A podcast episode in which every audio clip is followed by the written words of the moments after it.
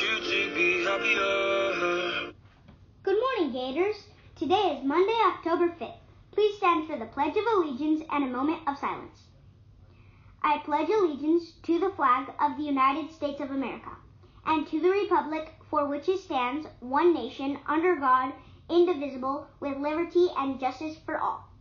Report cards come out today, and starting Wednesday, we will have early dismissal. There are only 87 days left in 2020. Today is Habitat Day. If you could live in any habitat, what would it be? What do you call two monkeys sharing an Amazon account? Primates! have a great day. Work hard, have fun, and remember, gators are amazing.